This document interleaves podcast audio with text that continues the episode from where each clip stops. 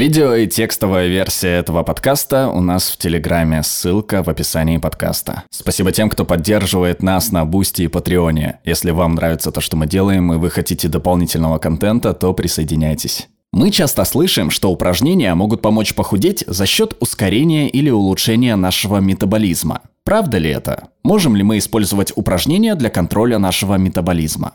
Для ответа на этот вопрос необходимо разобраться с тем, что такое метаболизм.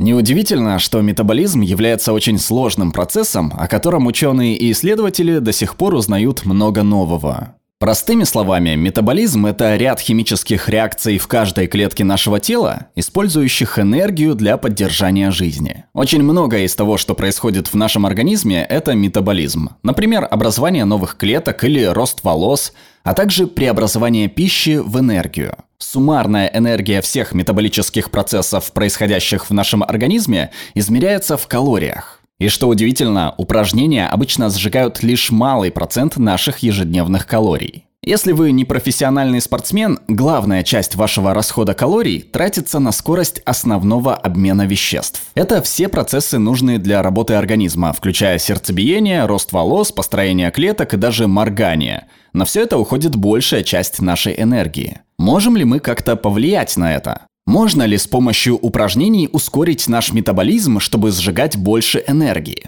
Можем ли мы сжигать еще больше калорий, не только делая упражнения, но и одновременно отращивая ресницы? Ответ – нет.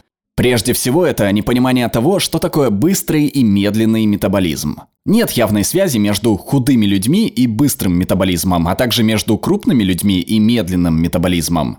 Фактически, если посмотреть на абсолютные числа, у людей с крупными телами более быстрый обмен веществ, так как они сжигают больше калорий, ведь в крупных телах больше клеток, которые, в свою очередь, делают больше для поддержки организма. Итак, различия в обмене веществ между людьми с подобными размерами тел существует, но разница между быстрым метаболизмом и медленным метаболизмом может составлять около 300 калорий. Это как два яблока и банан. Как быстро работает наш метаболизм, в основном определяет генетика и связанные с ней размеры тела, но также еще и возраст. Скорость нашего метаболизма меняется несколько раз за нашу жизнь. Мы начинаем со скорости метаболизма младенца. Затем она переключается, когда мы растем, и потом она довольно стабильна во взрослом возрасте до 60 лет, когда она снова меняется. Исследователи оценивали народ хадза, группу людей в Танзании, которые ведут традиционный образ жизни охотников-собирателей. И оказалось, при сравнении по размеру тела и возрасту, что они сжигают количество калорий в день такое же, как средний американский взрослый.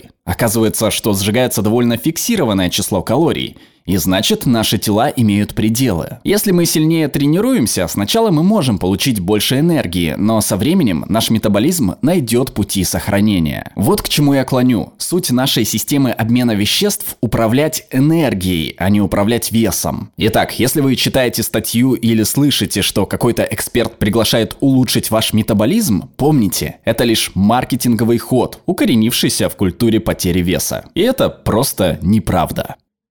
Перевела Анастасия Циунчик, отредактировала Ольга Мансурова, озвучил Глеб Рандалайнен.